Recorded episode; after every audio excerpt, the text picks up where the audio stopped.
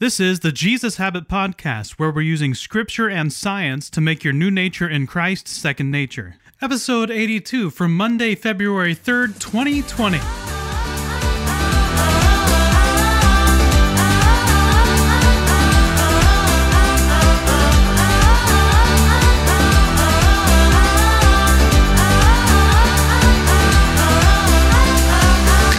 The theme for this week's devotionals is absolute truth.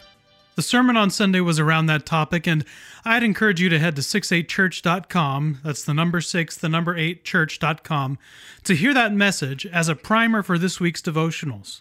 In the sermon, I made some remarks about the challenges with the topic of absolute truth in our modern society, as well as some illustrations to help bring understanding.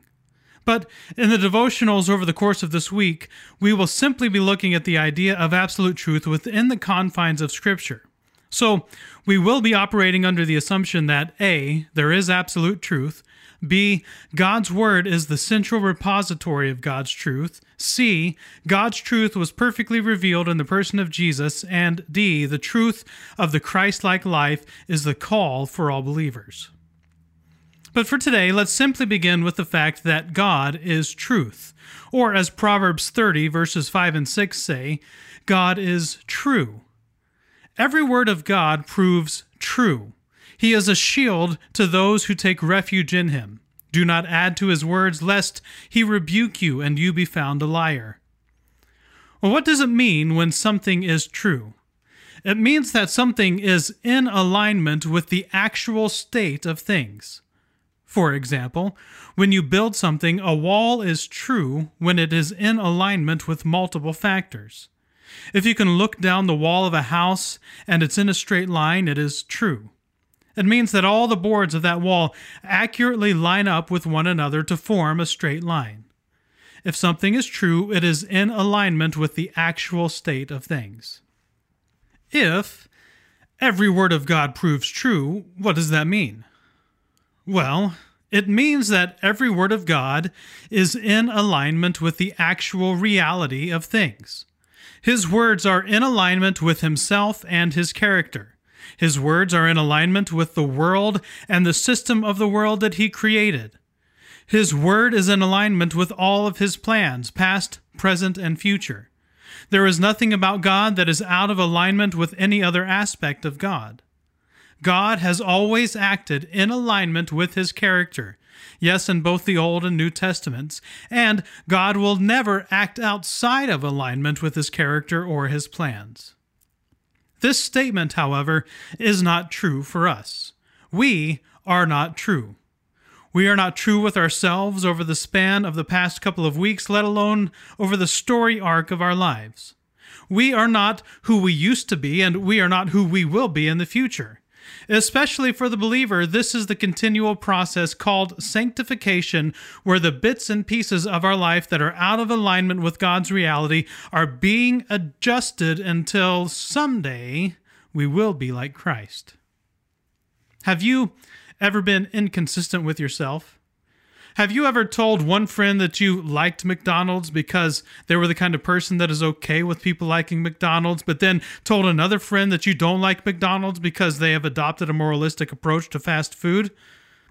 Well, maybe you've never done that or felt the pressure to do that, but I live in the Northwest and McDonald's is definitely the antichrist of health and nutrition here. I'm sorry, judge me if you must, but there is still something delicious about McDonald's french fries. God never does that. God is always consistent with himself. He doesn't pretend to be something that he's not to impress anyone. And there's more to it than that. Psalm 104, verse 5 says, He set the earth on its foundations so that it should never be moved. And Job 38, verses 4 through 6 says, Where were you when I laid the foundations of the earth? Tell me if you have understanding. Who determined its measurements? Surely you know. Or who stretched the line upon it? On what were its bases sunk? Or who laid its cornerstone? Have you ever read that passage in Job and thought about it? I mean, especially that line, on what were its bases sunk? I don't know if you've ever built any kind of building, even a shed. But when you build a structure, you have to build a foundation. The foundation is sunk into the earth to create a stable footing for the rest of the shed. Well, that's how it works for us, anyway, because we are confined by the laws of physics that God has created, like gravity. If we build anything, it has to cooperate with those laws. But God made the laws to begin with. So when God made the earth, it wasn't laid on foundations like a building, it is suspended in space, orbiting around the sun. Because God created the whole system of life and knows so much more beyond our limited understanding of the rule of order. This is why the statement in Proverbs is so profound in the context of a discussion on truth. Proverbs 30, verses 5 and 6, one more time. Every word of God proves true. He is a shield to those who take refuge in him. Do not add to his words, lest he rebuke you and you be found a liar. Refuge is found in the shelter of God, who is perfectly true in every single capacity. But the proverb continues Do not add to his words, lest he rebuke you and you be found a liar. Truth is not something that can be altered or changed by human beings. Why? Because we are dependents. Sure, every human being has free will, but no human being is sovereign. We can decide if we believe God's truth, but that doesn't change its veracity. Every human being is living within the framework of God's design.